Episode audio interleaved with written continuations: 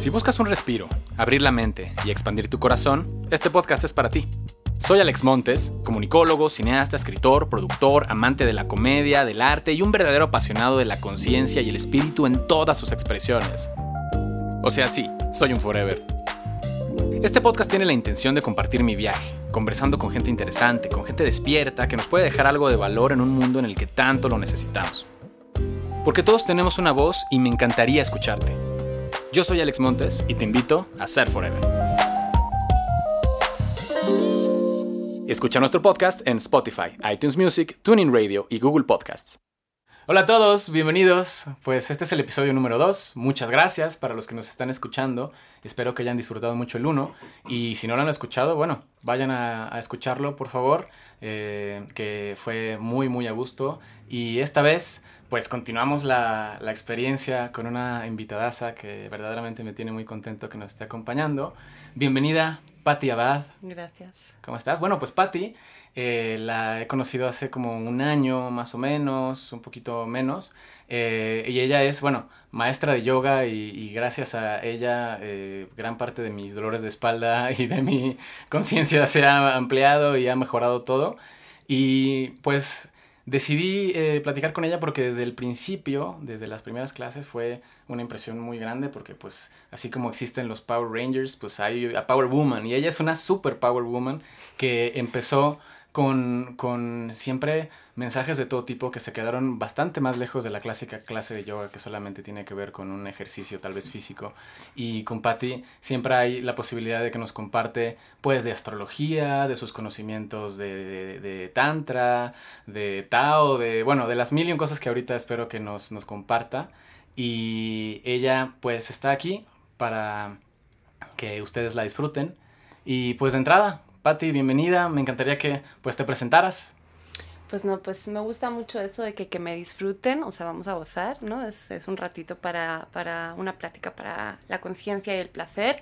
Y pues sí, eh, pues yo no me autodefino tanto ya, ya lo hemos platicado un poquito como maestra de yoga, pero no sé cómo definirme, así que vamos a dejarlo en eso, ¿verdad? Eh, pero pues sobre mí como supongo que la gente verá por mi acento, no soy mexicana, llevo aquí cinco años y eh, pues aquí recibiéndote, recibida y em, pues con, curiosidad de que, de que tú me platiques a mí, yo a ti. Y a pues, ver qué nace. Primero te voy a platicar sobre este podcast y el título que es Ser Forever y la invitación para todos que sean Forever.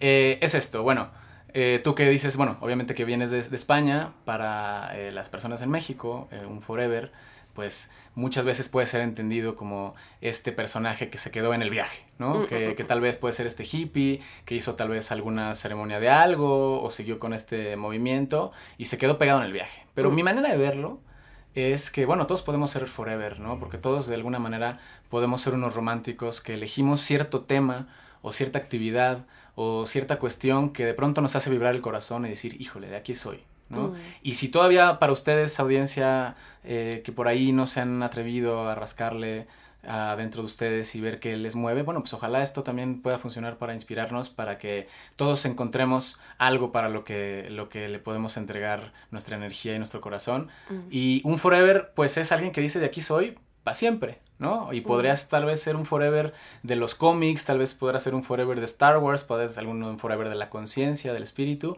mm. pero me queda claro que tú eres una mujer apasionada que hablas de manera forever en muchos mm. temas y bueno, por lo pronto ese, esa invitación a que foreveremos, a que intercambiemos. Me late. Entonces, bueno, pues una de las primeras cosas que me encantaría es saber ¿Cómo llegaste a tu viaje de Forever? Porque tú te autodefines ahora también como muy Forever. Sí, sí soy Forever y hay algo, hay algo que yo siento que hay como una especie de, enfermedad en la sociedad que es la, la indiferencia. Entonces necesitamos gente con esta pasión y este romance, más gente forever, gente forever en las buenas causas, ¿verdad? Eh, pero pues yo supongo que fui una persona muy apática, muy inerte muy indiferente durante muchos años de mi vida. Y eh, pues tenía una vida completamente distinta a la que puedes ver ahora. Siempre he sido como eh, pasional y siempre he sido como muy energética y siempre he tenido como mucho este fuego, soy muy fuego. Pero no sabía cómo, hacia dónde dirigir ese, ese forever, eh, o esa pasión, o ese romance que tengo ahorita mismo con lo que es la gran madre, el femenino, la energía y un poquito la libertad también, ¿no? La libertad de la liberación. Em, pero pues yo vivía en Londres, yo soy española, pero vivía en Londres y yo, puta, pues yo estaba en, la noche, ¿no? Trabajaba muchísimo de noche, trabajaba de hecho como Door Beach se llama, o sea... Door Beach. Sí, o sea, era como en los antros de tú no entras, tú sí entras. O sea, tú eras la cadenera, para el, slang mexicano, mm, cadenera. Sí, o sea... Wow. Sí, entonces yo iba ahí con mis taconazos, que yo no sé, ahora no puedo andar con ellos, pero bueno, en ese momento yo iba con mis super tacones. ¿Cuántos años tenías? Yo me mudé a Londres con 24 y me fui de Londres con 30. Ok. Entonces estuve pues en, esa etapa, en esa fase de mi vida. Después de acabar la carrera me fui, ¿no? Em, y llegué a Londres y estaba todo, en todo ese proceso de mucha oscuridad, de muchísima identificación con la imagen. También hacía de modelo, eh, ¿no? Hice un programa de televisión, de hecho en la tele me contrataron en, en prime time en Londres y el programa me hacían sentar con hombres que sus mujeres los habían como nominado para, para un makeover para que les hicieran como se convirtieran en los más románticos y los más. Desastres de hombres, ¿no? Ajá. Y yo tenía que educarlos en cómo tratar a una mujer y si se portaba mal, pues yo les, les electrocutaba, ¿no? O sea, imagínate, ¿no? Entonces estaba en todo ese viaje de muchísima identificación con todo lo que es eh, el aspecto externo y con una energía bastante densa y bastante baja. Y pues como pasó, ¿no? El retorno de, Saturno, que yo creo que es algo que nos da a todos, que es sobre los 28, 29 años. Hay un gran cambio en la vida de la gente y eso en astrología se conoce como el retorno de Saturno. Es cuando Saturno, que es este planeta del karma, vuelve otra vez a donde estaba cuando tú naciste, ¿no? Y mm, me dio así un hombre, ¿no? Entonces en ese momento parecía que me estaba rompiendo el corazón yo lo sentí como si me estuviera rompiendo el corazón con el tiempo, entendí que me rompió el ego. Claro, por supuesto, tus expectativas, todo lo que, la historia que te contaste. La imagen, sí, o sea, la imagen de que yo soy esta y esto es lo que tiene que pasarme. Y cuando no nos pasa así, sobre todo cuando hay un estado de psicosis, que yo creo que es donde estamos muchos o donde está la mayor parte de la humanidad, no está en la realidad, sino está en sus imágenes e ideas y fantasías. Bueno, pues llegó este güey y ahora... Y ahí me destrozó. Y pues eh, el renacer de, de, ese proceso de mi vida me llevó a encontrarme con una mujer que era discípula de Yogananda. Wow, y yo empecé a aprender del yoga a través de los textos sagrados. Yo nunca había practicado una sana. Eh, y ya me había leído los Yoga Sutras, etcétera, etcétera. Para las personas que no saben, bueno, que, que escuchen Asana, podríamos explicarla como, bueno, la postura que ustedes podrían estar viendo eh, que hacen los distintos yogis cuando están haciendo su práctica de manera como pues muy física, ¿no? Mm, mm. Eso es lo que podemos entender. ¿Me mm, explico? Sí. Posturas, sí, las posturas de yoga, físicas. Y, y, pues nada, una cosa llevó a la otra y al final pues dejé Londres y me fui a vivir a la India. Y... Eh, todo este proceso yo creo que fue muy oscuro en mi vida, una parte muy oscura y siempre he venido yo de mucha oscuridad. O sea, yo ahora me considero filosóficamente tántrica, pero yo digo es que yo no tenía escape de, del tantra porque pues lo traía, traía este baile de luz y sombra siempre interno y, mucha luz y mucha sombra, o sea, mucho. Sí, sí, sí. sí. Entonces, pues, em, más allá cuando en todo este proceso de romperme, etcétera, etcétera, lo que yo descubrí es que cuando te rompes, te sueltas, cuando entras en, ese espacio que todos tenemos tanto miedo, que es la oscuridad, es la incertidumbre, es la sombra, es confrontarnos o vernos, eh, había una energía más allá que me sostenía y me nutría mucho, que era, es oscura y también es, o sea, te cachetea, y es la madre negra también, sí, pero pues en su esencia es maternal, y es como esa gran Kali, la diosa ¿no? del panteón tántrico, la número uno. Eh, Kali es la diosa de la destrucción del ego, le tienen mucho miedo porque la piensan que es la de la muerte.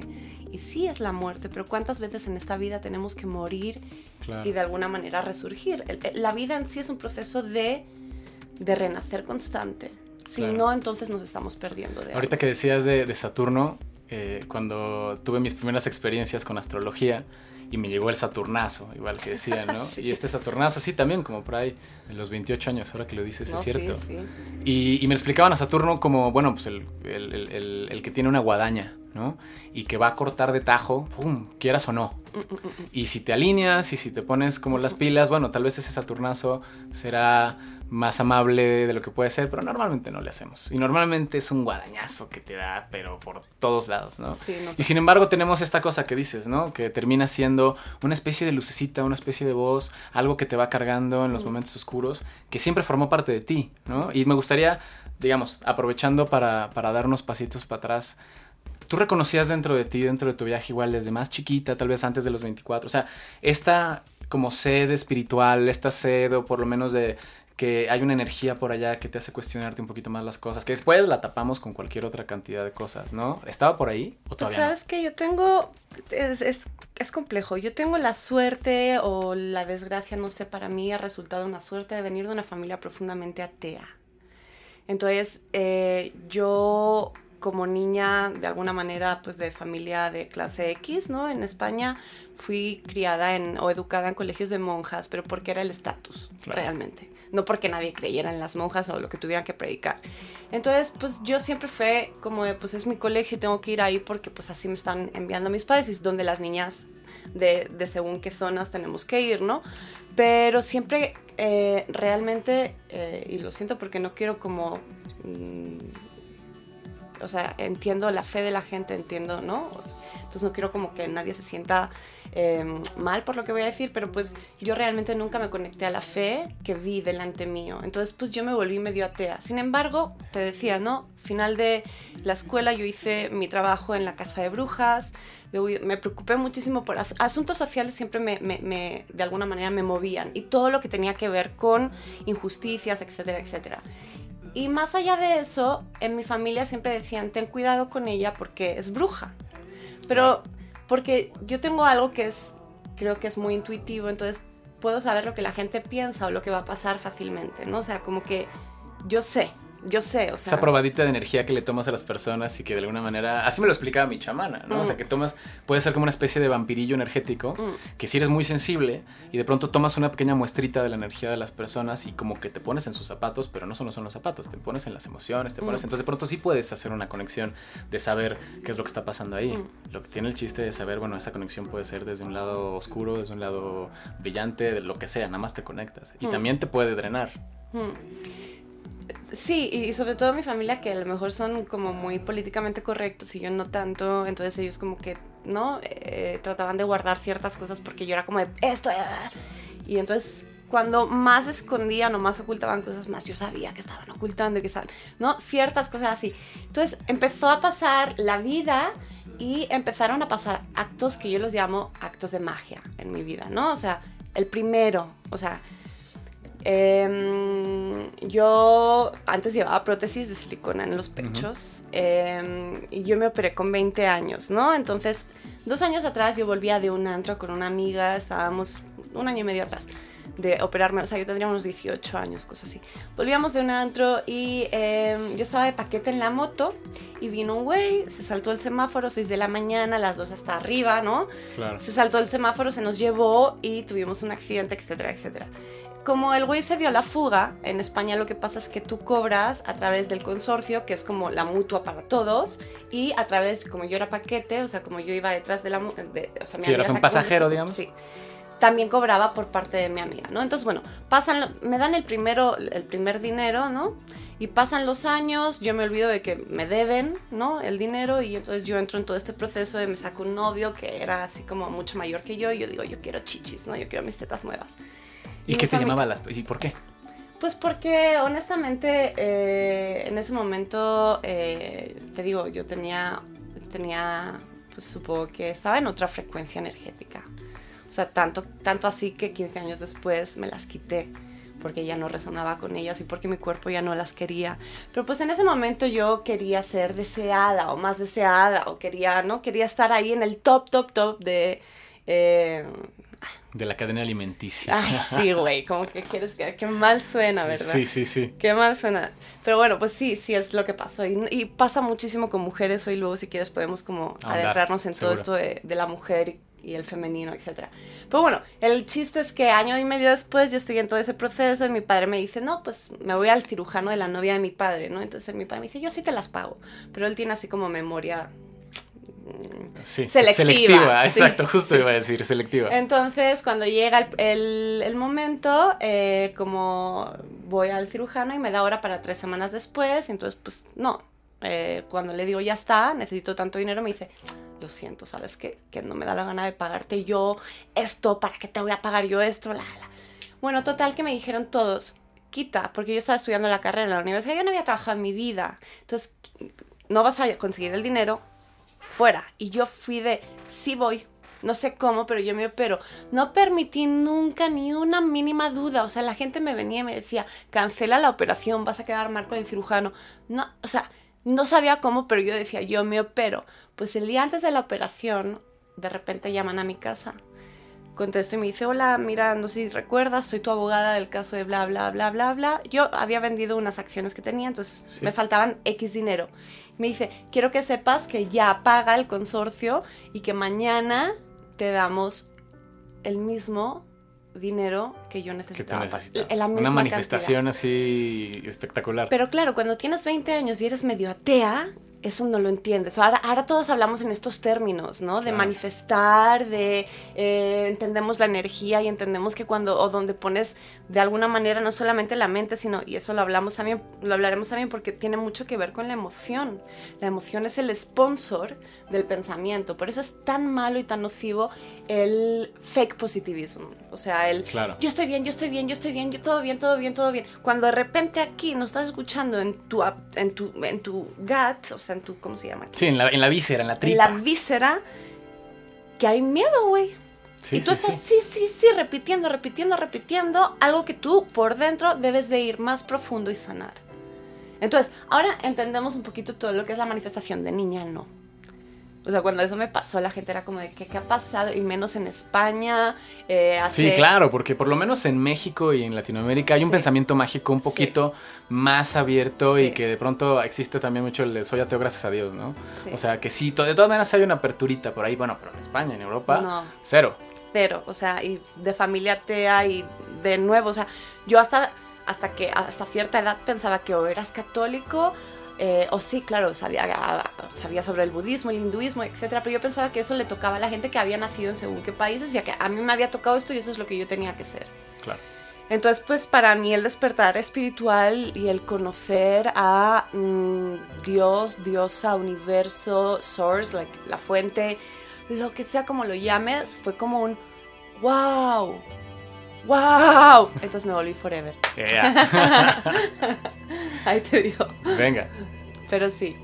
Y, y bueno, ese, ese asunto de que la, de la manifestación que decías es interesante, ¿no? Como te vas dando cuenta que tal vez ese poder lo traes desde muy chiquita, ¿no? Sí, O sea, puede haber sido todos. que al, al al ser una mujer de fuego como eres y el carácter que tienes y con también el grado de, de emociones que puedes llegar a accesar, pues vas viendo cómo un poco lo que Mm. tú quieres, ya sea bueno o malo, ¿no? Eh, de acuerdo al, al momento, va, va ocurriendo y, y vas teniendo ese poder, ¿no? Mm. Pero bueno, llegaste a ese, a ese momento, lograste tener eh, tus, tus implantes. Y desde entonces, antes, hasta antes yo de, de, de alguna manera de despertar procesos como ese de decir, ah, ah, ah, y de decir yo, y yo, nadie me podía expli- explicar, lo estás creando tú, pero yo algo como que podía entender, ¿no? Entonces llegué a Londres y estaba trabajando en un antro, ¿no? Un after. Aparte el hecho. poder que implica para el ego poder seleccionar gente todos los días y estar como yo acá, como dicen, No taconada lo en diosa. lo, lo- lo puedo ver, No lo puedo ver. sabes lo mamona que era. Me imagino. Y, o sea, y lo mal que me, de verdad, y lo mal que me, que, o sea, no, ya no me puedo sentir mal, pues porque ya es una parte que, es una parte mía que, con la que yo estoy muy en paz y es, es maravillosa y me ha hecho quien soy hoy. Pero pues sí, ¿no? Cuando la gente piensa, ay, ella, ¿no? Tan espiritual y que si güerita. Y, yo digo, no. ten cuidado. Sí. ten cuidado que sale la... No, sí, pero pues a veces sí me sirve y me sirve mucho para defenderme en ciertos momentos porque energéticamente soy fuerte. Y digo, no, ¿no? Porque pues llegó un momento, por ejemplo, en Londres en el que mi trabajo era eh, la, la, la manager, o sea, la directora de Em, el mejor club de miembros, de realeza, actores, todo, bla, bla, bla. Eh, antro de, no, de noche, o sea, de, beber. Pero era la manager de la recepción, entonces yo tenía todos los seguridades del este de Europa a los que, oye, güey, aquí, aquí, hay pelea, aquí, aquí. Más recibir a la gente, más a las chicas del guardarropa, más a las hostes. Y yo era como de, pónganse las pilas aquí, aquí, aquí, aquí. Más tener que lidiar con gente todo el día borracha, o sea, pues borracha o drogada, pues porque pues esa es una Claro, claro, sí, sí, sí, eso, No vas a ir ahí a red, no sé. Sí, sí, me voy a encontrar a mí mismo. No, no vas a eso. Entonces, pues sí, una vez dejé los antros, de, de hecho, para, para que quede claro, me costó muchísimo volver y de hecho ahorita es como que cuando la gente me dice, pero ¿por qué no sales? Digo, güey, porque pues, o sea, lo he hecho toda mi vida tanto que yo ya no aprendo en ese lugar. Ni que sea porque eres joven, sal. Ya me cuesta. O sea, no, es, no es para mí en absoluto. Pero pues sí, lo fue mucho tiempo.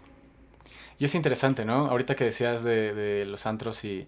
Creo que también pasa, ¿no? Como en los viajes de conciencia, la mayoría, es, yo lo veo como el gimnasio, ¿no? O, mm. o, por ejemplo, tú que, que, que, tienes una práctica de yoga de maestra que este, puedes hacer unas asanas mm. muy, muy espectaculares, ¿no? Y la gente ve el resultado final, o ve el cuerpo ya trabajado, o ve la persona que ya este, tiene cierta energía y todo, pero no ve el proceso, ¿no? O sea, no ve que al final de cuentas una persona la mayoría, como todos, ¿no? Pues tenemos una, un camino complicado de la oscuridad, de luz, de, de, todo, y, y, tendemos como a, a, hacer maniqueos, ¿no? Tendemos a ver como que o es bueno o es malo, o esta persona ya está muy, como dices, ay, sí, muy iluminada, tan espiritual, lo que sea, pero, mm.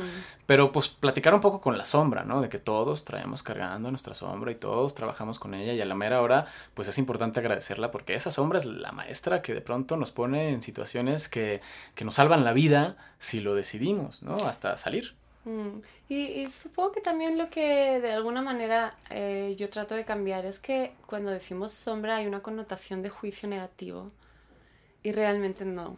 O sea, realmente es exactamente lo mismo, lo mismo que la luz.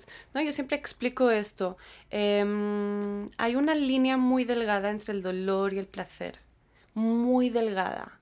Tanto que realmente, ¿no? O sea, yo siempre cuando, cuánto o sea, ¿Cuántas veces no nos ha pasado que nos hemos encontrado en, en momentos de éxtasis total, de un placer total, y de repente de esa energía, cuando estamos en lo más alto de ese placer, nos entran unas ganas de llorar y un, de alguna manera un dolor, y no dolor físico, no tienes que sentirlo, pero el dolor realmente es, es, es una energía, ¿no?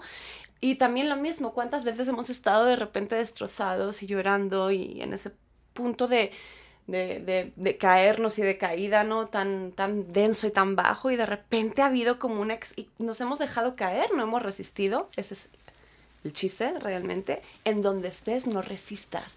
Si es placer, no trates de controlarlo, no trates de tener más, no trates de buscar más del...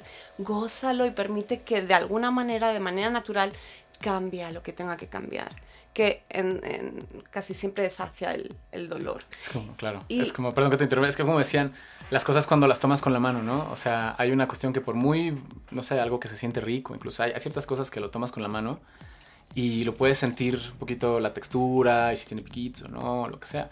Pero hay un momento en el que si lo agarro fuerte y fuerte y fuerte, fuerte, fuerte y lo aprieto y lo aprieto y lo aprieto y lo aprieto, una voy a dejar de sentir mm. la textura, dos me va a lastimar mm. y tres hay un punto en el que ya no hay ni para atrás ni para adelante y ya perdió totalmente el, significado de esto que estoy mm. agarrando tan duro, ¿no? O más allá, mira que me lo has puesto, ¿no? Cuando de repente te pueden acariciar con un dedito en una parte del cuerpo y tú así como, ay, qué rico. Y siguen, y siguen, y siguen, y de repente es como, quita, quita la mano, me duele, ¿no? O sea, realmente hay, hay, hay, un flujo entre estas dos energías de las que no nos vamos a poder escapar, que son ese yin y el yang, lo puedes llamar femenino, masculino, placer, dolor, sombra, luz, llámalo X, pero ese baile es constante Y nosotros no podemos detenerlo. Y lo que está pasando es que estamos tratando de detenerlo en favor del placer y tratando de suprimir lo que no se siente tan rico. Pero no se siente tan rico porque nos han programado de esa manera. Porque si tú te vas a la sombra, también es deliciosa. Claro. eh, Es divina y hay algo bien profundo, bien maravilloso. Ahí, puta, ahí, hay un, ahí está ella realmente, que es donde yo digo, ¿no? El, el femenino es la sombra y el masculino es la luz. Y entonces por eso nos hemos ido desviando a todas las cosas masculinas, que no significa hombre, eh, y hemos ido suprimiendo el femenino de alguna manera. O de, o de todas las maneras posibles. sí, diverso. Es, platicaba con, con Polo, nuestro querido productor de este podcast, hace, hace al- al- algunas semanas.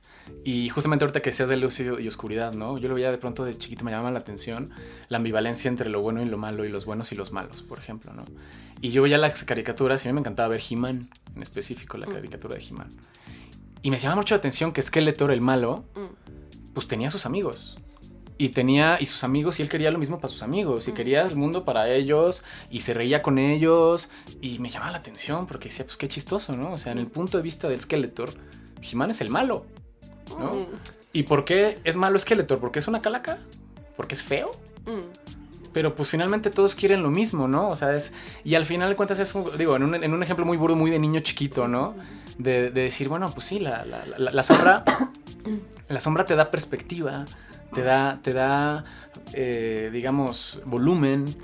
Todo lo que existe en un plano de tres dimensiones, lo- una de las características que existe, pues es que genera sombra, todo genera sombra. ¿no? Mm. Y es importante para poder tener esta, esta profundidad, ¿no? Y sí hay como esta, esta, eh, como, sí, intentar negar estos momentos oscuros y, y- y- o, el do- o intentar este, evitar el dolor a toda costa, ¿no? Que me parece que nos hace como sociedad occidental muy débiles, ¿no? Tú que, por ejemplo, Mm. este, pues tienes mucho acceso con meditación o con las posturas o lo que sea, el hecho de querer pues eh, no puedo estar quieto porque, ay, si me duele o si se me duerme o lo que sea. Y bueno, y, bueno, y si se te duerme y si te duele, ¿qué? No pasa nada. Sí, tenemos una muy baja tolerancia a la incomodidad. Exacto. Pero pues tú, yo, nosotros, todos, de hecho hemos nacido de un proceso de sombra que es la gestación. ¿no? Claro.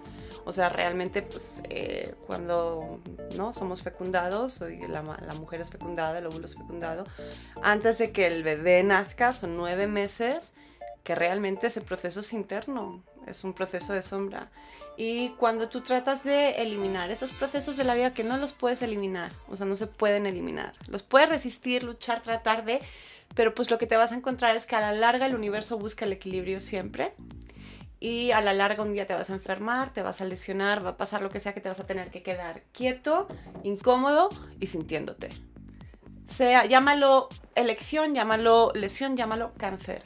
Y eso es lo que vemos. Vemos un aumento también en las enfermedades a nivel social o a nivel global. Lo primero porque hay un gran desequilibrio. Obviamente factores como ese desequilibrio está generando un desequilibrio en la naturaleza y además la estamos destrozando, maltratando, la estamos abusando, violando. Entonces, cuando todo lo que hay fuera, como es eh, lo que nos metemos en la boca, la comida, ¿no?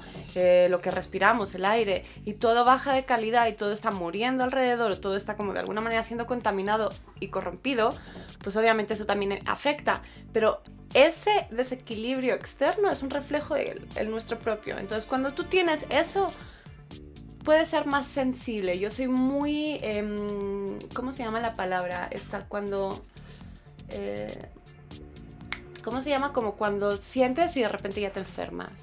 Somete, so- Somatizar. Somatizar. Exacto, sí. Yo somatizo todo bien, bien rápido. Y eso a mí, pues de alguna manera siento que es bueno porque pues no lo voy cargando tanto. Tienes los entonces- focos rojos y las banderitas que se te van Sí. prendiendo, ¿no? y ya ahora de repente me da tos y de, ay, tengo que tranquilizarme o esto me está pasando. ah". Pero hay gente que es mucho menos sensible físicamente que puede echarse más y más y más al cuerpo y de repente revientan. Claro. Ya puede ser que sea así como más progresivo de que, oye, tengo que parar, tengo que seguir, tengo que parar, o que de repente un día digas, pumba, colapsé.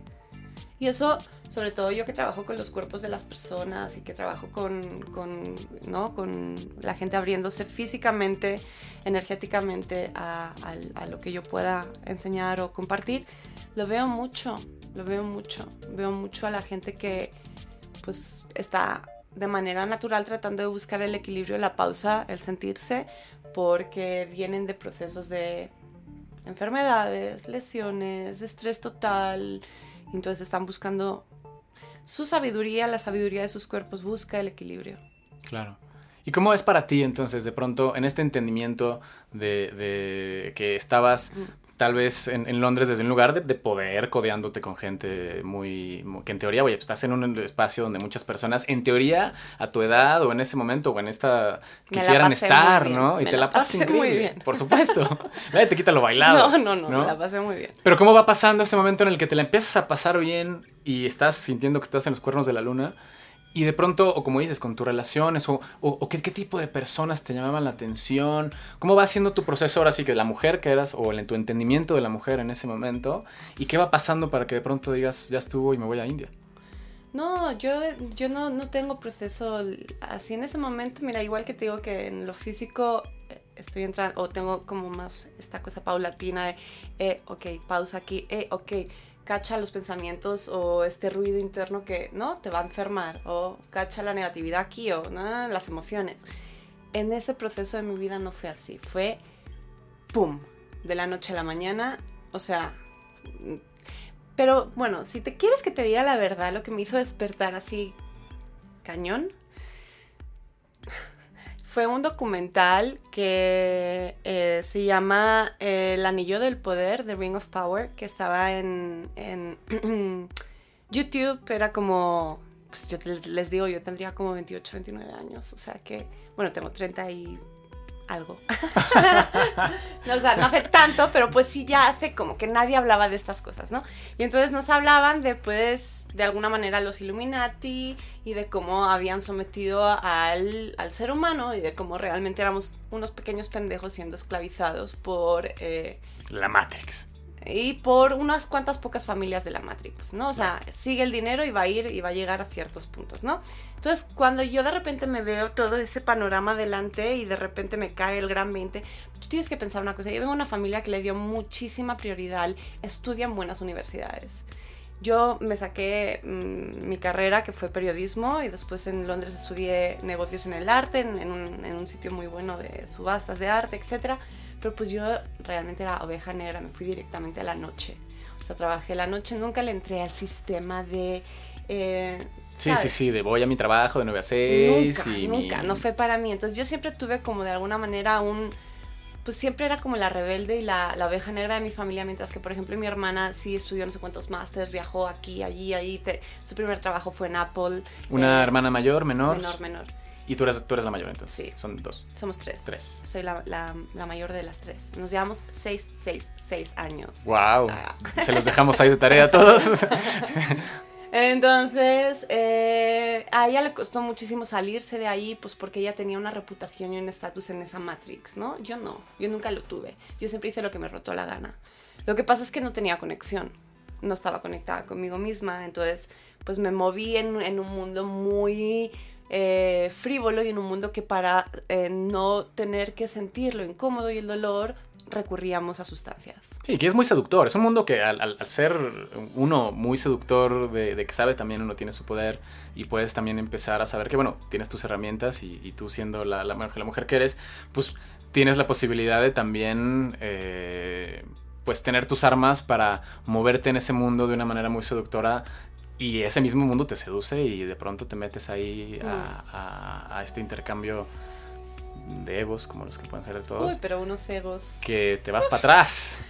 Teníamos todos unos egos, así los íbamos cargando, o sea, artritis ya teníamos hasta, ¿no? De cargar con nuestros egos. Pero pues vi ese documental y entonces de repente dije, ay, mm", y la palabrota, ¿no? Y entonces dije, que, en todo mexicano sería un no mames, ¿no? No, ay cabrón. Ok, ok. Así yo dije así como. Exacto en mi mente, perdón. Em, dije esto, entonces dije que todo esto que me habían contado de niña de cómo funcionaba la sociedad no es verdad, que no hay tal libertad. ¿De dónde es la libertad? ¿De quién, quién tiene libertad? Bueno, yo más adelante aquí en México trabajo en las cárceles, ahora estoy con un proyecto de mujeres en las cárceles con... Eh, dando una técnica de sanación del femenino y del tantra a mujeres que están eh, vamos a empezar en octubre, a mujeres que están en celdas de aislamiento, o sea, están en máxima, o sea, las más violentas, ¿no? Em, entonces yo dije, ay, no mames, o sea, cuando vi a los chavos aquí que yo trabajé en las cárceles, dije, más claro me quedó, eso es un estado mental tú puedes estar aquí como de que, qué sé yo, sí, o director de la compañía, no sé qué, que no es tuya, que tú trabajas para, pero tener toda la lana del mundo, bla, bla, bla, bla, bla. Yo vengo de una familia realmente de corporativistas, o sea, mi familia trabaja en corporativas muy grandes y con puestos fuertes. No hay libertad. Claro, el grillete va cambiando de forma, pero es un grillete que se puede cambiar y por eso parece un cuello blanco con una corbata Hermes de lo que sea, pero te sigue apretando igual. Entonces, el sentir o el ver que además los cuerpos de esas personas que están generando tanto estrés van cambiando, van cambiando, se van cerrando, el ver cómo el flujo de energía en la gente deja de pasar porque están entregando su vida a cosas en las que realmente y que encima esas cosas están destrozando el planeta, ¿no? O sea, es como de que... Ah. Entonces yo dije, ok, necesito ser libre. Y esa fue como mi llamado de, ok, si todo esto está de alguna manera manipulado de tal forma en la que somos un poco esclavos de esta sociedad, ¿cómo yo puedo vivir aquí de la manera más plena y libre?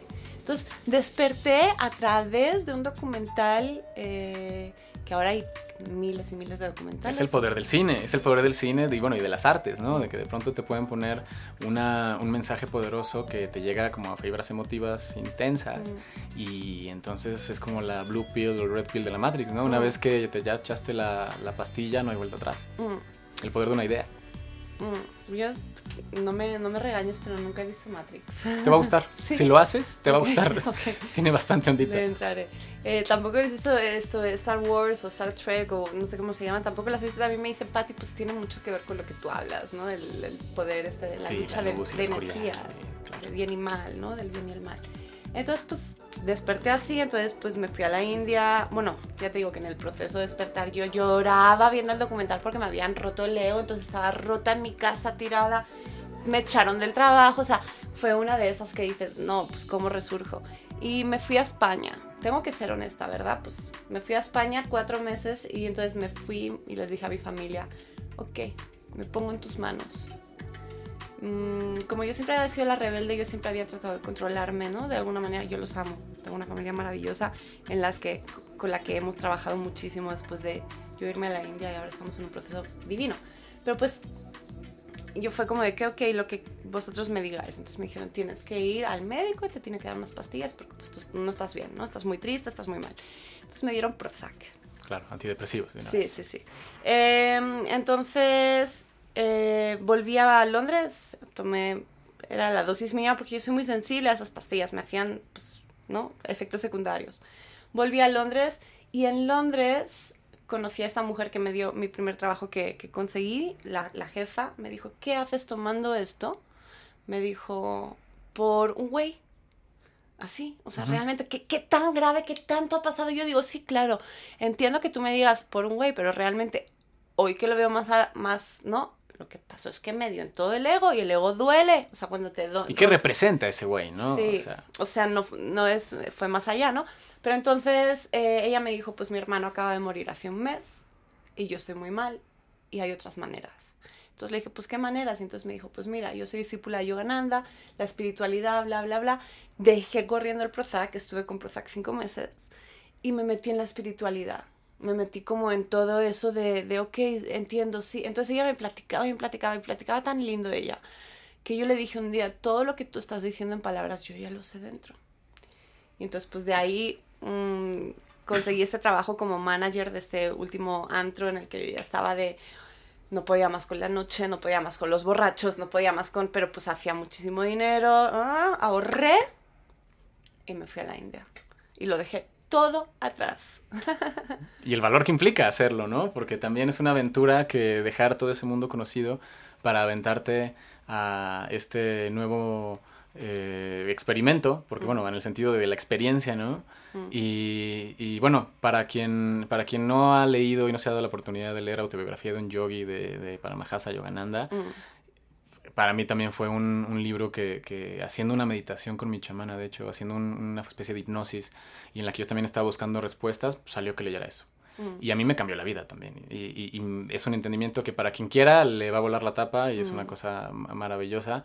Y, sí es un muy buen gusanito para voltear a la India como una posible, eh, pues otra manera de pensar a la que estamos muy acostumbrados en el mundo occidental.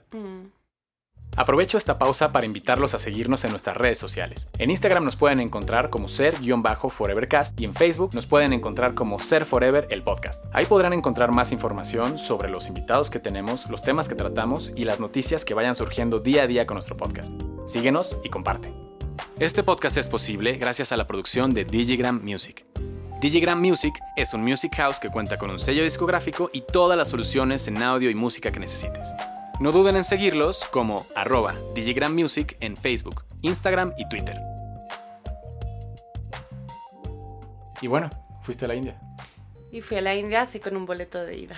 Así de, y un, y un backpack. Y yo venía pues obviamente no sé cuántos zapatos, no sé cuántas bolsas, no sé cuántos maquillajes. Y pues viví siete meses descalza, sin ningún tipo de maquillaje, en ashrams, me iba de ashram a ashram, comiendo con las manos en el piso, obviamente nada de carne ya nunca más, ¿no? Eh, ciertas cosas que pues ¿Te costó ese proceso o pues, fue muy fácil? porque yo nací vegana. Yo era una de esas niñas que odiaba la carne, odiaba el pescado, odiaba la leche, odiaba... yo nací vegana. Me, me horrorizaba ir al mercado con mi madre y ver las cabezas de los cerdos. Yo decía, ¿se come eso? ¿Estamos locos o qué? Wow. Pero entonces cuando pasó todo ese proceso de la noche y de entrarle a la noche fuerte y toda esa energía densa y baja eh, que trae, y pues un día de repente me desperté y dije, quiero sangre. Entonces pasé de, cuando dejé casa de mi familia, yo era muy jovencita que me fui a vivir con mi novio, tenía 16 años cuando dejé, antes había estado en internados, en colegios, en escuela. Yo fui muy rebelde, quiero que lo sepas, fui muy rebelde. Siento que no se te ha quitado. no. Em, entonces, pues... Eh, yo dejé casa de mi familia cuando ya me dejaron de obligar a comer carne. Yo me volví vegetariana, pero porque no me gustaba el sabor. Y no por convicción ni nada. Y entonces con unos 20 años, un día de repente necesité sangre. Entonces empecé a comer stick tartar, que es la carne, es un plato muy famoso en Francia, que es carne cruda y la mezclan con alcaparras, cebollita. Sí, carne tártara en, en mexicano. Ok, carne tártara. Carpachos y solomillos de sangre. Ay, pasaste a crudo así de... Puta, o sea, necesitaba sangre, no sé, estaba en una época muy vampírica. Y, mm, y cuando obviamente desperté encima, pues ves como un par de documentales de los animales, bueno, que yo ni pude porque entonces ahí me, se me rompe el alma. Dije, no, lo siento. Y nunca más volví a ver atrás, no, no, no. No, para mí ha sido como, no ha habido, no hay otra, no hay, no hay, no hay otra opción. Pero bueno, más allá de esto, eh, llego a la India y pues eso, no me encuentro con esa Patty más animal. ¿No? Eso es lo que te decía al principio, realmente es una maravilla porque en esta vida si tú no te das el chance de morir y renacer y de reinventarte, ¿qué haces en el lugar seguro todo el rato? Claro. Al final de cuentas, sí, ese, ese parte del, del, ser creador, y bueno, y, sobre todo tú nos dirás más también energía femenina, pero mm. las olas, ¿no? Mm, las mm, olas, que, que, hay una cresta de la ola y hay que bajar y hay que subir, pero si no hay ese magnetismo que nos manda de polo eh, positivo a negativo, no hay movimiento. Y pues lo que es el universo es puro movimiento. Y al final, eh, creo, que, creo que ese, ese viaje de, de, de ir y venir eh, es lo que termina siendo rica la película. Yo tengo como esta visión también como desde muy chavito. Yo fui muy apasionado siempre del cine, de las películas y eh, platicaba, bueno, a mí Star Wars me voló la tapa también. Mm. Cuando era chiquito vi Star Wars y... Y, Forever. Forever y durísimo y, me acuerdo cuando era así en la primaria y le eché todas las ganas para sacarme todas las máximas calificaciones que pudiera para que me pudieran comprar la trilogía de Star Wars en la serie porque tenía un, libro que traía artes y muchas cosas, mm. ¿no? Y en ese sentido eh, hay, un, hay un punto en el que decía, pues la vida, si es como una película, yo la veía como, como un libro, ¿no? Decía, bueno, pues qué libro quiero leer en el que el personaje le pasan cosas, en el que el personaje de pronto eh, se le cae la casa y chocan y no sé, y de pronto hay dolor y subidas y bajadas, o pues el personaje que está todo bien y que siempre está bien y qué libro tan de hueva a veces mm. sería, ¿no? Y, y ese, ese tipo de, de, cosas, por ejemplo, cuando tú escribes un guion, pues inmediatamente para que haya una historia o el viaje del héroe, tiene que haber un conflicto. Si Mm. no hay conflicto, no hay historia. Pues sabes que a mí me han dicho una cosa bien bonita, que en la literatura japonesa hay, hay un- una rama que, en la que los libros no pasa nada. Y esto también de alguna manera entendí como que dije, pues qué necesario también es, estamos tan acostumbrados a leer o a ver películas en las que nos pasa de todo, que en nuestra vida queremos que nos pase de todo. Y hay muchos momentos en la vida en los que no pasa nada. La vida simplemente se mantiene como está. Y de repente algo cambia y... ¿No? Entonces, el saber estar en la quietud y el saber que a lo mejor por tres años no va a pasar nada y el no saber cuándo vaya a pasar algo, pero esa necesidad de cambio constante que tenemos muchos de nosotros, tampoco es sana. O sea, hay que saber leer la energía y bailar con ella. Porque es lo que dicen, ¿no? En el Tao, en el taoísmo, cuando tú entiendes que estas dos energías, el yin y el yang, bailan en el Tao, que sería como el dios, ¿no? Para la filosofía taoísta, aunque no es personificado, es una energía benevolente y es desinteresada. A él no le importas tú, no le importo yo, él tiene su orden. Y es bueno, ¿sí? Es lindo. Entonces, estas, esta, este baile entre el yin y el yang, entonces, pues tú tienes que de alguna manera saber que hay momentos en la vida en los que todo se mueve y momentos en la vida en los que nada se mueve. Cuando nada se mueve, hay una práctica taoísta que es Wu Wei, que es um, ir hacia adentro, el trabajo va hacia adentro. No es que nada Hacer se mueva externo, nada. sino que, ¿no? Entonces, um, de alguna manera, cuando tú empiezas a entender este baile y empiezas a entender y a dejarte ir en el no va a pasar nada o no está pasando nada y te, relajas en el no pasa nada y cuando pasa todo también echas todo tu masculino, tu, tu energía hacia afuera y le echas todas las ganas, no eres, no estás a la merced del Tao. Cuando tú entiendes ese baile, tú controlas el Tao. Entonces tú puedes crear tu vida con esas dos energías. Es decir, ok, leo la energía, ahora parece que está todo para ir hacia adentro. Voy hacia adentro. Y trabajo, trabajo, trabajo en lo que yo necesite hacer hasta que de repente se despierta la cosa, yo no la fuerzo, empieza a moverse, porque si tú estás trabajando internamente se va a acabar moviendo externamente, ¿no? Empieza a moverse, entonces tú vas y echas tu masculino y le echas tus ganas y, y en, ese, en ese baile, en ese proceso, tú creas tu vida, tú eres dueño, te adueñas del Tao, te adueñas de la divinidad, ¿no? De esa energía eh, o esa fuente de energía eh, que es el total de, del yin y el yang. Entonces, pues a mí se me hace bien bonito entenderlo porque pues ese Tao no solamente opera en nosotros, sino que opera en las fuerzas de la naturaleza. Claro, las estaciones del año, el, me, me hace recordar eh, alguna de las primeras cosas que fui aprendiendo con, con mi chamana eh, fue filosofía nórdica mm. y las runas. ¿no? Mm. Y hay una runa que es una rayita vertical que se llama Isa, mm. que de ahí viene la palabra ice, que es hielo. ¿no? Y entonces es ese momento del hielo en el que justamente es esa quietud, es ese momento en el que está ese hielo y la sabiduría, la sabiduría del hielo, ¿no? En, en, la que realmente ahí, pues aparentemente no se mueve nada, pero, pero necesitas ese, ese momento, como dices, de regeneración, ¿no? Sí. Y el entendimiento como el Saturnazo, por ejemplo, hay otra runa que se llama Hagal, que es el granizo, que, dice, mm. ¿no? que de pronto llega esta cuestión en la que tú crees que todo está bien, que todo está, estás en, en este momento que puede ser abundancia en, en, en por ejemplo, plantíos, cultivos, y llegaba el granizo, pero el granizo no de la Ciudad de México, el granizo nórdico, ¿no? Que llegan y que llueven pelotas y que destruyen todo, ¿no? Pero a la vez es necesaria esa destrucción porque de ese granizo ese, finalmente se derrite y da una gran fertilización para que después vuelva a crecer algo. Es que es necesaria la pausa y la quietud y nos, y nos es muy incómoda. Entonces la evitamos haciendo, haciendo, haciendo. Y sobrecargamos el cuerpo y rompemos el equilibrio y, y pues sería mucho más fácil si eh, inculcáramos a los niños artes como la meditación, la contemplación, etcétera, desde niños. Entonces los programamos a que entiendan que hay momentos en la vida en los que no pasa nada. y está bien, está bien, está maravilloso.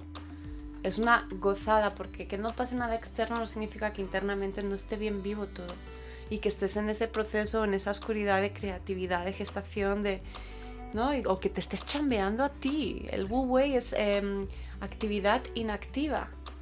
O sea, esa es la traducción. O sea, mmm, parece que no está haciendo nada, pero hay mucha actividad y hay mucha reestructuración y hay mucho trabajo interno que me está llevando a que en el momento en el que tenga que parir, lo haga en conciencia y no lo haga a lo pendejo. ¿Qué es lo que pasa, no? Hago, hago, hago, hago, hago, cuando lo consigo, mm, next, hago, hago, hago, hago, hago. Entonces hacemos, hacemos, hacemos y lo que estamos haciendo es desequilibrando totalmente el, orden externo, también el interno, al final acabamos enfermándonos porque estamos haciendo, haciendo, haciendo, lo estamos destrozando todo y, mm, el Tao no va a cambiar. Ese flujo, ese, ese movimiento, ese arriba, abajo, eh, sombra, luz, femenino, masculino, es más fuerte que tú, yo y que toda la humanidad junta. Es la el orden natural de las cosas, es la sabiduría natural que tiene el cosmos y que tiene la Tierra. Y que todo es, es en este mundo eh, hacer, hacer, hacer, como dices, hacer, hacer, hacer y muy poco ser, ¿no? O sea, muy poco, el, todo el mundo quiere ver de qué manera hago, pero si hago, inmediatamente estoy haciendo estrategia, estoy en el tiempo, estoy en la cabeza, estoy haciendo planes y no me estoy saliendo de simplemente ese ser que aquí está, ¿no? Mm. Y, esta, esta cuestión entre, que vemos como la diferencia entre lo urgente y lo importante, ¿no? Esta cuestión de que utilizamos el me urge constantemente de no, y me urge, que no sé qué, y me urge, pero pues nada urge, ¿no? Y esos momentitos de paz en los que dices, bueno, pues también hay que... No, la gente se tiene que relajar. Yo, o sea, soy fan de que la gente le entre a la sombra, que no es el dolor necesariamente en absoluto, sino que es pues una parte de ellos de quietud, de quizá más incómoda y que pues en esa sombra aprendan a hacerla cómoda. No es eh, que eso sea el resto de tu vida, es hacerte amigos con algo natural en nosotros. Venimos de sombra. De hecho, así entre nosotros, digo, no tiene nada que ver con género, pero pues la energía más powerful, la más fuerte y la más así es la femenina. El masculino sirve al femenino. La energía femenina es la interna, es la sombra. ¿Por qué? Porque si no, yo solamente tengo gente que hace, hace, hace y hace a lo pendejo, como hemos dicho, ¿verdad? Pero sin embargo, si a mí me conectan internamente, es decir, yo me conecto a mi espacio interno, véanlo como la sombra, donde yo, pues, ¿no? Habito, donde yo siento, una expresión de la energía femenina es la emoción, porque la emoción se siente en el cuerpo. Una expresión de la energía masculina es el pensamiento. El pensamiento está fuera, es un ente. Es un ente que cuando piensas estás como allí. Piensas en Pepito, estás con Pepito. Piensas en el futuro, estás en, no estás aquí. Piensas en el pasado, tampoco estás aquí. Sin embargo, lo que se siente son las emociones, que también han sido muy reprimidas. Todo lo que tiene cualidades femeninas ha sido demonizado, satanizado y reprimido. ¿no? Nos han desconectado hasta, hasta a un nivel sutil con ponte los gatos y los perros. ¿Quién es el masculino? El perro. Pues ya, lo ves de día, le tiras la pelota, es obvio, ¿no? Vas, es, es fuerte, es, es, caliente, ¿no? Tiene esa energía. ¿Cuál es el misterioso? Más, eh, mm, no, ¿sabes? Como, cuidado con él, ¿no? que sale en las noches, que es lunar, que, es individual. O sea, que tiene, que tiene un, carácter bastante menos presente que el perro en el sentido de que el, perro está ahí un poco más simple, ahorita que decíamos, ¿no? Pero la, la belleza de la, de la, del gato, que, que, es un ser que... Extremadamente femenino. Totalmente femenino. Es pura energía femenina el gato. Y sin embargo, pues tú ves, hay mucha gente que dice, no me gustan los gatos. Yo digo, cuando me dicen eso, digo, ay, tienes pedos con el femenino, güey. O, o, huella, o como se diga, o sea, mujer. No, o sea, eh, no, porque son las cualidades de la energía las que nos han hecho sentir que no, desde chiquitos, de alguna manera, en el consciente o subconsciente colectivo está eso como mm, no, no nos gusta, nos, nos, le tenemos como miedo.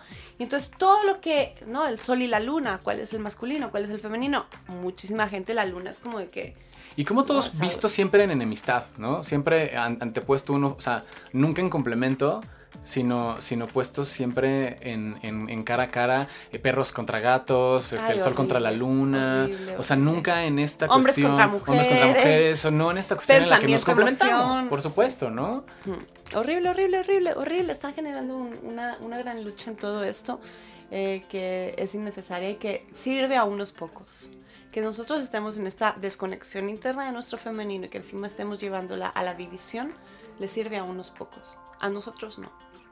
A nosotros nos está perjudicando muchísimo. Sin embargo, yo ya te dije que yo me iluminé con un documental. a los del poder y no los del poder no son, realmente tampoco tiene que ver con el presidente de México, ¿sí? O sea, no, me refiero a gente que va más allá, ¿no? Les beneficia mucho todo esto. Entonces, pues, el femenino, para que lo entendamos, y el masculino, esto es lo más cool que yo entendí hace mucho tiempo. dije, wow, es la misma energía, la misma. Lo que pasa es que somos duales y tenemos que ponerle la misma dirigida hacia partes diferentes, es decir, femenina dirigida hacia adentro, masculina hacia afuera.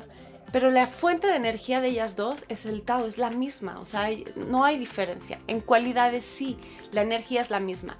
Ahora, ¿cuál es la madre de esas dos? ¿no? Si es la misma energía, pero cuál tiene como de alguna manera el peso más importante es la femenina. ¿Por qué? Porque si tú te desconectas de dentro, desconectas a la persona de su de ella misma, tú la puedes manipular. Punto. Ya estás. Entonces, si tú estás en conexión interna, si tú puedes estar quieto y sentirte y no tener ningún tipo de pedo en eso, y no tener que hacer, hacer, hacer, porque te lo dice la sociedad, realmente cuestionémonos por qué. Em, y tú empiezas de alguna manera a estar en comodidad con eso que se llama sombra, que realmente es tu espacio, tus dolores, tus procesos. La sombra también tiene que ver con estar de alguna manera cómodo con el dolor de la humanidad. Hay un vacío en todos nosotros. Es genético, o sea, es algo con lo que venimos, está programado en nuestro ADN. Esa sensación de, de repente que cuando paramos es como, ¿y ahora qué? Entonces, ¿qué haces? Agarras los, los doritos, agarras los de las sabritas o lo que sea. Sí, cualquier cosa en la que me pueda evadir, ya sea, y agarro mi red social, y agarro mi, también mi Instagram, o agarro la alcopa, o me pongo a hacer ejercicio como vigoréxico, porque creo que de esa manera me van y a mucha querer. Mucha gente agarra el yoga, ¿eh? También. O sea, todo, lo, o sea, mal agarrado todo podemos eh, usarlo. Entonces tú haces todo esto, ¿no? Tú te pones en este proceso en el que tú entiendes que siempre va a haber un vacío en ti. Siempre.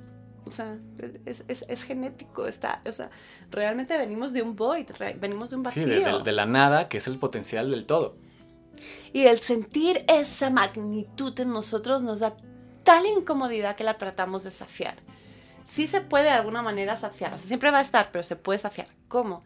Con tu presencia, con tu sentir, con ir hacia ahí, con estar contigo, con conectar. Entonces, lo que tenemos es una una mm, humanidad muy desconectada, entonces muy susceptible al control y muy pendeja.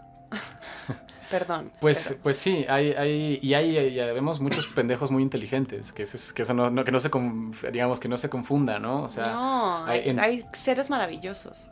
Y al final es, es interesante también como esta cuestión de, de, estar con este, este vacío, como, como dices.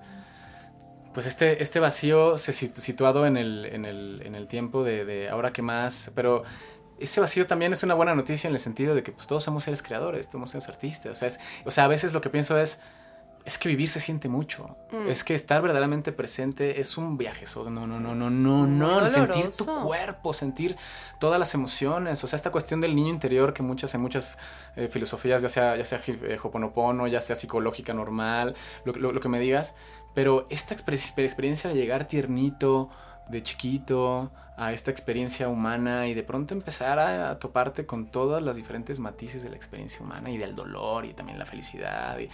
Es que vivir se siente mucho y, y, pues, todos somos seres sensibles y al final de cuentas creo que al final de cuentas lo que todos queremos es un abrazo. Porque no estamos en vínculo con nosotros mismos.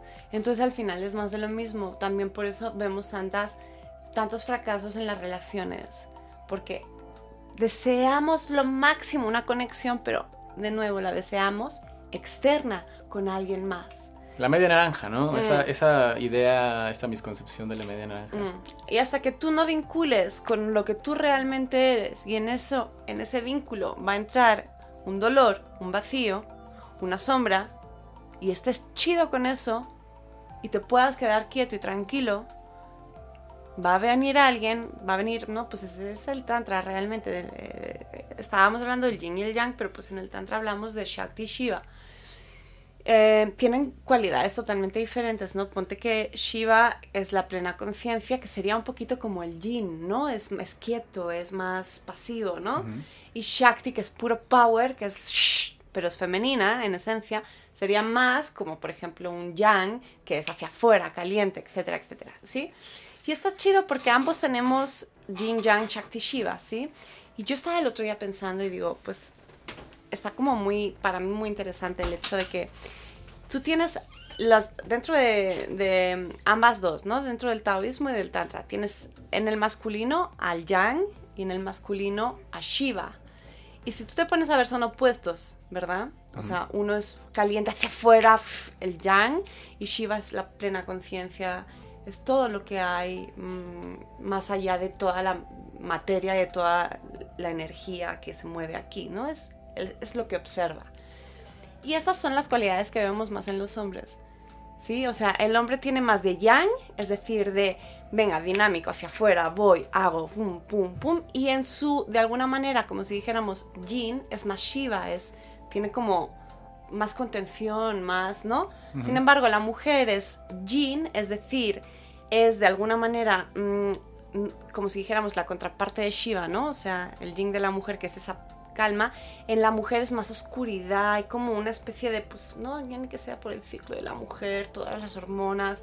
O sea, nos vamos a ese lado más con la energía yin y el yang del hombre, que es ese dinamismo, en la mujer es Shakti, que tiene como si de, alguna manera, y no, no, no, no quiero que pienses que, que hay un juicio entre qué es mejor o peor, pues tiene de alguna manera una conexión más mística. Shiva es como más presente, ¿no? Y Shakti o el Yang es como ese dinamismo de hago, hago, hago, pero Shakti es como más... No sé si me entiendes. Sí, es, es, es esta, bueno, como asociada a la luna, ¿no? Como esta, esta cuestión también de, de es, esta cuestión, como dices, más, más eh, oscura en el mejor de los sentidos, como, como dices, más, más para adentro, más, más místico, más que se la saben ya de una, la intuición, ¿sabes? Como esa, esa parte, ¿es así? O sea, yo como que ambos dos tenemos ambas energías, pero hay algo sutil que hace diferente cómo las experimentamos o las procesamos los hombres y las mujeres.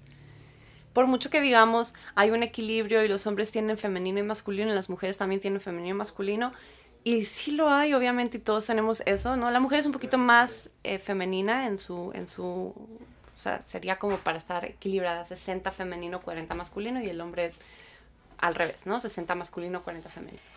Pero a nivel sutil, y obviamente siempre hay reglas, eh, o sea, siempre hay excepciones en todas las reglas, ¿no? A nivel sutil siento que es diferente em, el masculino y el femenino expresado, vivido a través del cuerpo de una mujer y de un hombre. Me parece que, en, bueno, en mi, en mi experiencia, ¿no? O sea, entendiendo que, que, ahorita que decías, ¿no? La energía masculina como como afuera, como que va un punto, como una línea recta que, que, que, va buscando como cumplir la misión desde la manera más eficiente posible, ¿no? Mm. Y, y en, en, ese sentido podríamos ponerle muy entrecomillado como objetiva, ¿no? O sea, que va al objetivo, mm, mm, ¿no? Y la energía eh, femenina más como una curva que si la masculina va al punto A, al punto B en, una línea recta, la femenina irá en una curva intentando recoger todos los matices posibles que hubieron en el camino, más preocupada por el camino y lo sutil de mm. las experiencias. Me llama la atención que parece, por ejemplo, que el, el hombre en la pregunta de, ah, ¿cómo te fue en cierta cosa? Está esperando el resultado y en una de esas una mujer o la energía femenina te estaría preguntando qué tal estuvo y qué comiste, por ejemplo, ¿no? Con esta cuestión de, de, ver dónde está esa, esa experiencia, como dices, extra y que en alguna de esas... Sí, hay algo.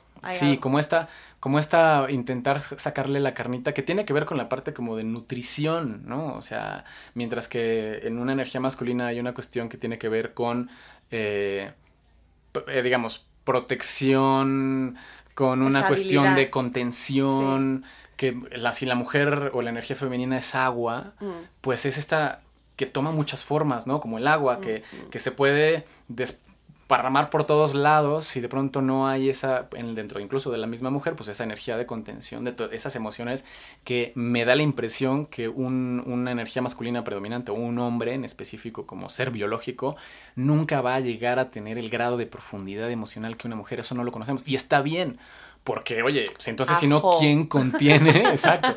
Entonces, si no, ¿quién contiene en ese momento a la mujer? Y pensaba que a veces en esta sensación de que tu madre, por lo pronto, o, la, o, la, figura femenina predominante que pudiste, ojalá ya hayas tenido, pues le enseña al hombre que el hombre naturalmente es egoísta, el hombre naturalmente está demasiado en su cabeza y demasiado en su mundo. Eh, le enseña a ser menos egoísta y empezar a procesar sus emociones, a, cómo voy a tratar mis emociones y a quien nos viene a enternecer, a ser un poquito más tiernos, menos duros, a, hacer que la piel sea un poquito menos dura, pues es esta energía femenina y de inicio es nuestra madre, ¿no? Entonces, para eso también está hasta con las parejas, ¿no? Sí. O sea, yo tengo a, una, te puedes tener una pareja que está teniendo un momento emocional durísimo en el que puede tener la energía y la, la, luna y el periodo y, y estar... las este, hormonas. Las hormonas y sensible por cómo está el Amazonas y, y todas esas cosas que verdaderamente una mujer que en su afán energético de nutrición le parte el alma, el dolor de las de, externo, por supuesto que sí. Bueno, pues si el hombre se pues, sienta allá al lado a llorar en lo mismo, pues no, no, no avanzamos, ¿no? O sea, y pero a la vez nos hace esa misma emoción enternecernos y, y ponernos claros como, como hombres eh, que pues no podemos ser tan rígidos y hay que estar también nosotros en esa contención aprendiendo de nosotros mismos. Pero pues esto es lo que está pasando ahorita, ¿no? Que está como habiendo esta nueva masculinidad y el hombre está haciendo como esta revolución de decir, ok, yo también quiero sentirme, etcétera, etcétera. Pero tú tienes que pensar que lo que estamos viendo, ¿no? Es como, eh, así hablaba Zaratustra de Nietzsche, ¿no? O sea, lo que estamos viendo es, es una versión del hombre bastante o sea, es como el iPhone 1, ¿no? Estamos así, ¿no? sí, estamos en pañales en la versión beta, aprendiendo a ser mejores hombres. Pero tienes que entender que cuando esto y el proceso de esta revolución de conciencia que está viviendo tenga un poquito más de, de, de tiempo y los niños sean criados así, ya no tendremos que estar luchando, ya podremos...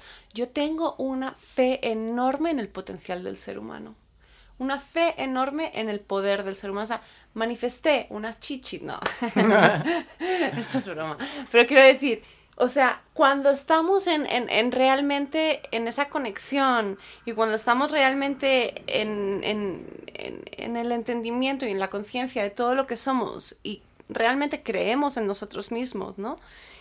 No hay nada que no podamos cumplir. Y cuando tú dices esto de no hay nada que no podamos cumplir, dices, oja, quiero un Ferrari y quiero ser... No, no me, no me refiero a esto. No me refiero a, a no hay nada que tú... Mm, o sea, no me refiero a cosas personales para ti y cosas que tu ego no pueda cumplir. Me refiero a como humanidad. Me refiero a realmente una humanidad muchísimo más avanzada, experiencias muchísimo más avanzadas. Realmente una tierra viva, una convivencia en paz, una armonía, poder explorar otros mundos, tener experiencias meditativas mucho más fuertes, comunicarnos con otros seres, qué sé yo, qué, sé yo lo que podremos crear si estamos en ese proceso o en, ese, o en, esa, en esa unión de, de nosotros como seres y en esa unión de nosotros con nosotros mismos, ¿no?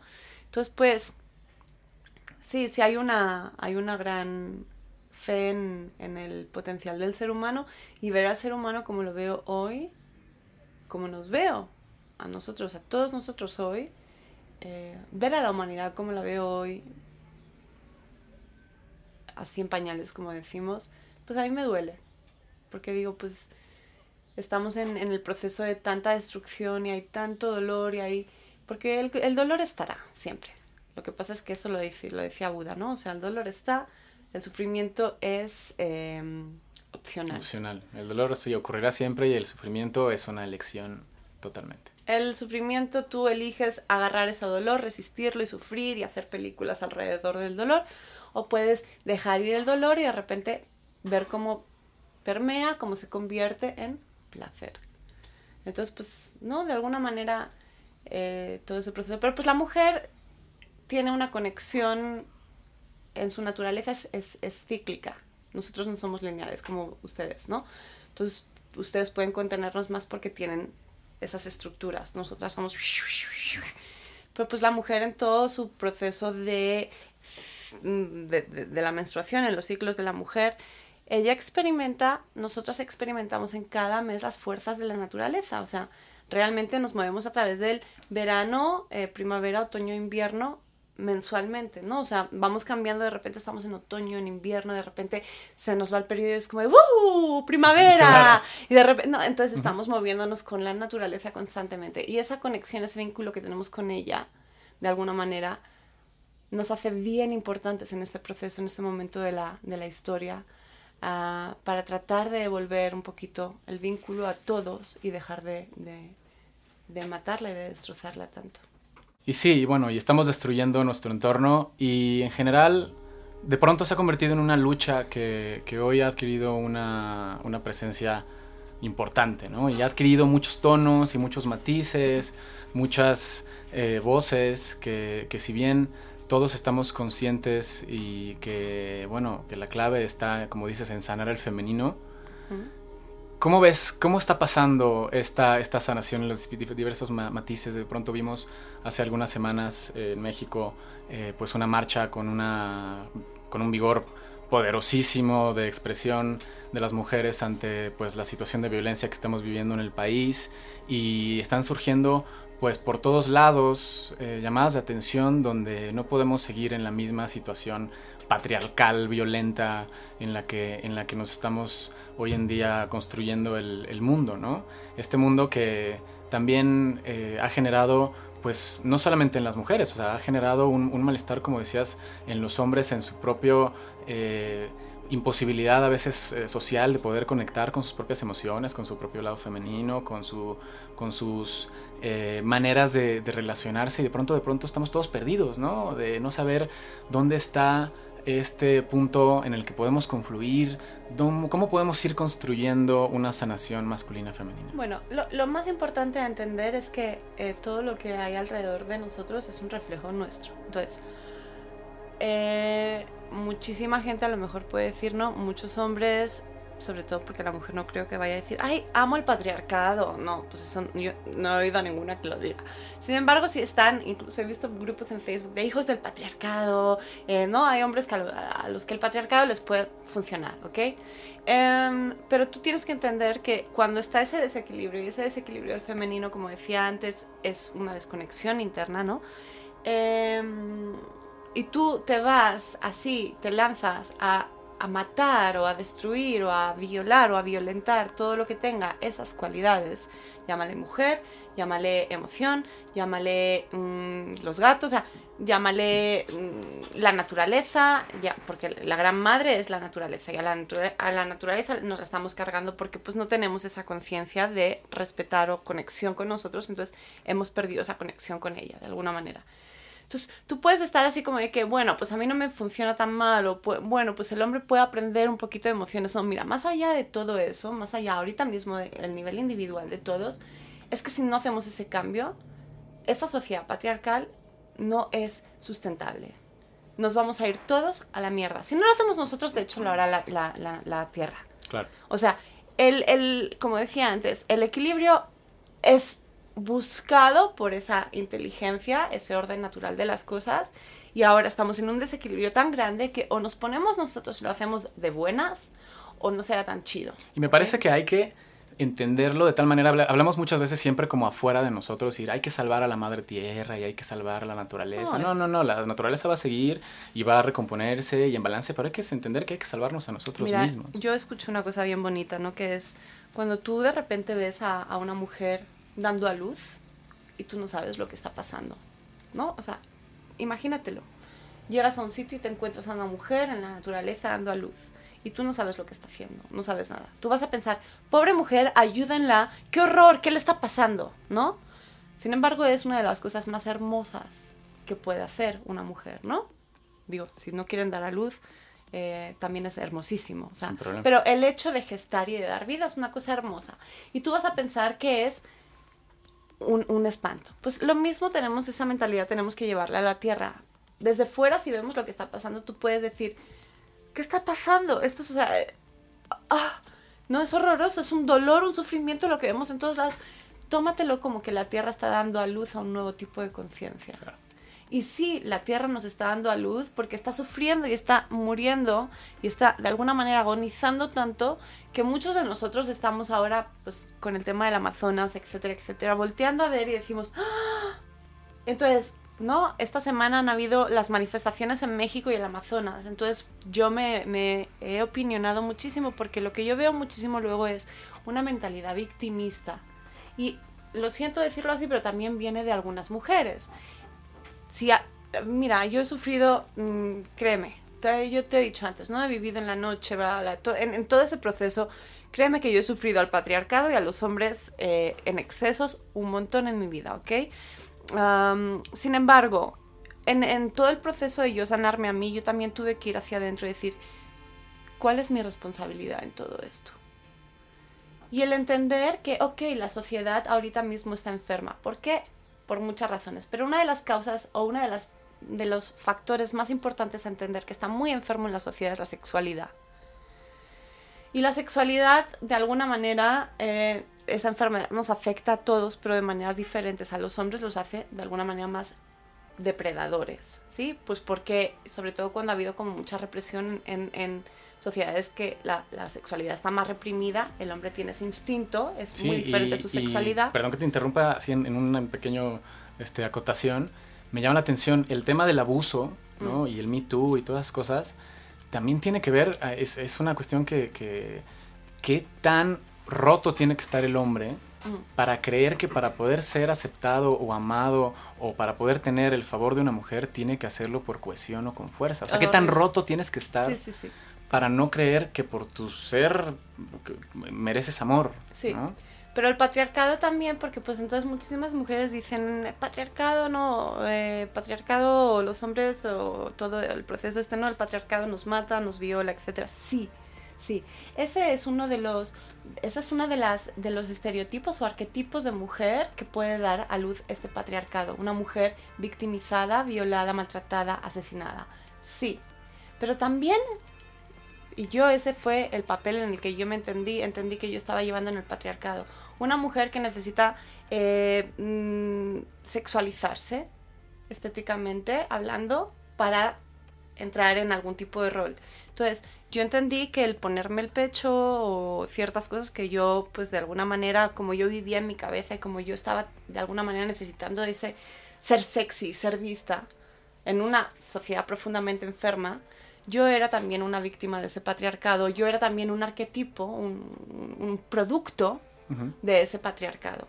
Eh, entonces yo tuve que de alguna manera también irme hacia ahí, hacia mí y decir, ok, entiendo que la, sociedad está enferma, que todos estamos enfermos. ¿Cuál es mi responsabilidad?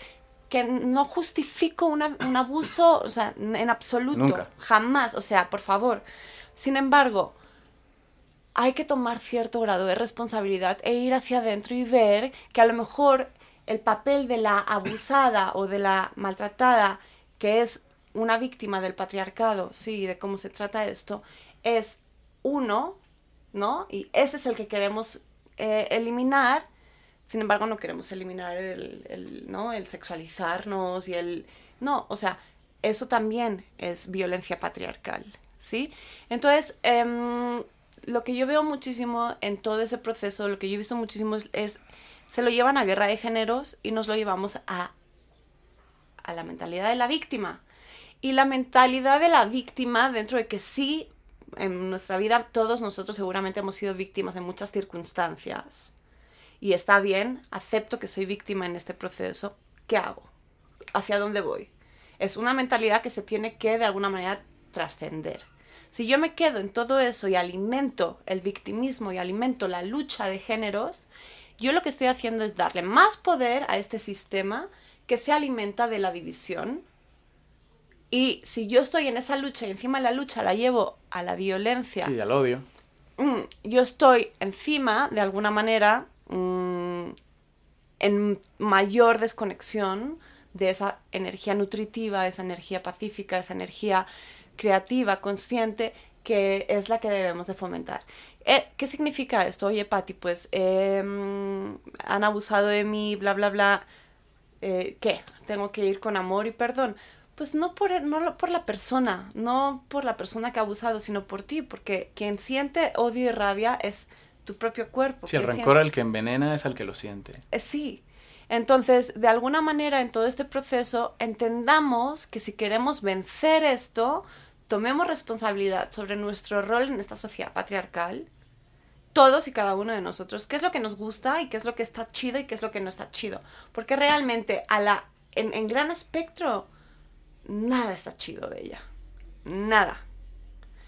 ¿Por qué? Pues porque está basada en un, en un desequilibrio y está basada en, en, Es, enferma, es una sociedad que ya está enferma, ¿no? O sea, ya no hay manera. Entonces, ¿cuál es mi, mi responsabilidad en todo este proceso? ¿Cómo yo puedo de alguna manera ayudar? Lo único que yo puedo entender cómo ayudar o lo único que a mí me entra en cómo ayudar es a través del femenino, a través de conectarte contigo mismo. Y si eso significa a través de conectarte ¿no? por una experiencia traumática que haya podido pasar, hazlo. Hazlo. Ahora, el odio que vemos en las manifestaciones y todo lo que vemos en las mujeres, sobre todo en México, güey, porque yo no puedo tampoco hablar tanto, porque yo, en España es, es la, la, la, ciudad europea con más eh, índice de, de feminicidios, ¿ok? okay pero no tienen, o sea... No, nada que ver con la situación que estamos viendo aquí, es una cosa terrorífica. O sea, entonces, bueno, obviamente el gobierno tiene que hacer algo porque es una cosa espantosa, ¿no? Y obviamente entiendo el odio de, o sea, y la rabia de las mujeres. Y entre tú y yo, a mí me chupan un huevo los edificios, o sea, y si son símbolos del patriarcado, aviéntalo si quieres. Pero ¿por qué no lo hacemos de otra manera, más consciente, en conexión, en fuerza? La mujer tiene un poder y una fuerza que es maravilloso no lo entregues con, con la rabia, no, no, lo pierdas, no, no... No lo masculinices. No lo masculinices. Y el masculino que vemos no es un masculino sano, ¿eh? Porque el masculino es bien bonito también. Claro. Porque eh, ponte, el femenino es yo voy hacia adentro y me conecto, y entonces envío mi masculino. Y el masculino es ese que va, tú, camina, camina, se planta delante de la mujer que ama y le dice, y que, que él no sabe si ella lo ama de vuelta, no, o, el, el, o una, mujer, una mujer enfrente de un hombre y le mira y le dice, me gustas. Es súper vulnerable. Claro. Es voy ahí con el corazón abierto y hago y no sé qué es lo que va a pasar. No es desde este control, el masculino, este que tiene que tener el control de dime que, y si no me dices esto, yo te someto, y si no. No, no ese es el masculino. El masculino está traicionado. Este, este masculino que vemos es una energía traicionada por el ego, por este parásito que hay, ¿no? Pero bueno, más allá de todo esto, no te muevas a través de la frecuencia más densa o más baja en ti. Haz el trabajo y créeme que si haces el trabajo, si perdonas lo que tengas que perdonar en ti primero, si tomas responsabilidad de lo que tengas que tomar responsabilidad, si no, entonces mucha gente me puede decir, oye Patti, ¿y qué de un niño que con tres años, qué responsabilidad tiene que tomar? ¿No? ¿Qué una niña, qué responsabilidad puede tomar? Pues no, güey. Pues... Nos meteremos en otra conversación que sí. tendrá que ver cómo elige uno sus vidas y cómo karmas. elige uno sus karmas y, sí. y, demás. Pero por lo pronto, bueno, hemos tenido un, un eh, capítulo 2 sustancioso y, y, y, muy, muy, muy rico. Creo que como, como nos estamos viendo nos podríamos seguir platicando al tema eh, muchísimo, pero me encantaría ir cerrando y pues primera manera para vibrar alto siempre ser agradecer y ser agradecerte, Patti, por no, compartirte, aquí. por compartirnos y compartirte con, con, nosotros. Y me encantaría que pues nos dieras, como estás ahorita dando, a manera de conclusiones, ¿no? O sea, maneras prácticas en las que tú puedes ver como las personas que nos están escuchando, como estos momentos de conciencia que dices, bueno, conectar contigo, ¿qué, qué te gustaría dejar como, como mensaje ya como para, para ir eh, cerrando? Y me encantará tenerte en alguna otra, en algún otro episodio hablando de muchas otras eh, cosas y, o ahondando en lo, en lo mismo, pero ¿cómo te gustaría ir, ir cerrando? Pues me gustaría quizá decir que somos poderosos, somos mágicos, que encuentren el vínculo con consigo mismos, la conexión, que entiendan que el vacío siempre va a estar, que no lo traten de llenar y saciar, sino que se mantengan un poquito allí, que se respiren, se sientan, que perdonen y que, mmm, que no pierdan la fe. Perfecto. Me gusta. Eh, y la fe es certeza, ¿no? La fe es certeza que sin importar yo también tengo mucha, mucha esperanza en la humanidad, tanto a que hoy en la Ciudad de México eh, personas de diversos orígenes estamos hablando sobre estos temas y cuando el mundo de pronto dice, no, es que estamos peor que nunca, y la gente, sí, sí, claro, el mundo está oscuro y, ya, y en el momento más oscuro, pues bueno, llegan esos momentos de luz, de conciencia antes de que vuelva a amanecer, ¿no? Pero creo que también hay mucha gente muy padre, como tú, como, todos, hay mucha gente que está haciendo unas labores excelentes para conectar, para sanar a la tierra, para poder recuperar nuestras maneras de, ser más autosuficientes desde un lugar sustentable, para que podamos nosotros conectarnos. Y, y me encanta que, pues ojalá las personas que hayan escuchado y que hayan venido a foreverear con nosotros, pues hayan también tenido una, inspiración para ver de qué manera podemos seguir transformando desde este lugar de, nutrición, de este lugar femenino también, de, amor, de gestación, en el que creo que podemos eh, tener esta certeza de que estaremos, estaremos bien. Sí. Pati, ¿cómo te pueden encontrar si te interesa las redes sociales, eh, si te interesa eh, que podamos eh, saber más la gente que está interesada sobre los distintos cursos, sobre las distintas eh, prácticas que, que, tú puedes compartir con, con, la gente, ya sea, bueno, primordialmente con nuestro público femenino, pero bueno, también con el público masculino que esté interesado por ahí, ¿cómo te podemos encontrar? Mm, pues me puedes encontrar como Patricia Abad en Facebook. y me puedes encontrar como Patricia Abad. Abad es como Abad el de San Antonio, el metro, ¿no? No sé. Claro, San Antonio Abad, muy bien. Porque luego yo digo Abad y la gente pone T y es con D final, ¿no? Pero porque en, de donde yo soy es... Bueno, Patricia Abad, eh, punto 108 en Instagram. Maravilloso. Pues, aplausos, estoy muy contento, estoy muy feliz. Yeah. Eh, Patti, muchísimas gracias. Y también no me quiero ir sin volver a agradecer a nuestro querido Polo Domínguez y a DJ Grand Music que, que, siempre pone esta, esta producción y estos micrófonos y esta música increíble que han estado ustedes acompañando eh, sus oídos para que nos, nos esté haciendo un fondo bastante rico. Y ojalá, les, si les gustó esto, compártanlo, escúchenlo, pásenlo a la mayoría de las personas que ustedes consideren y nos veremos el siguiente episodio para venir a ser Forever. Gracias. Mm, gracias.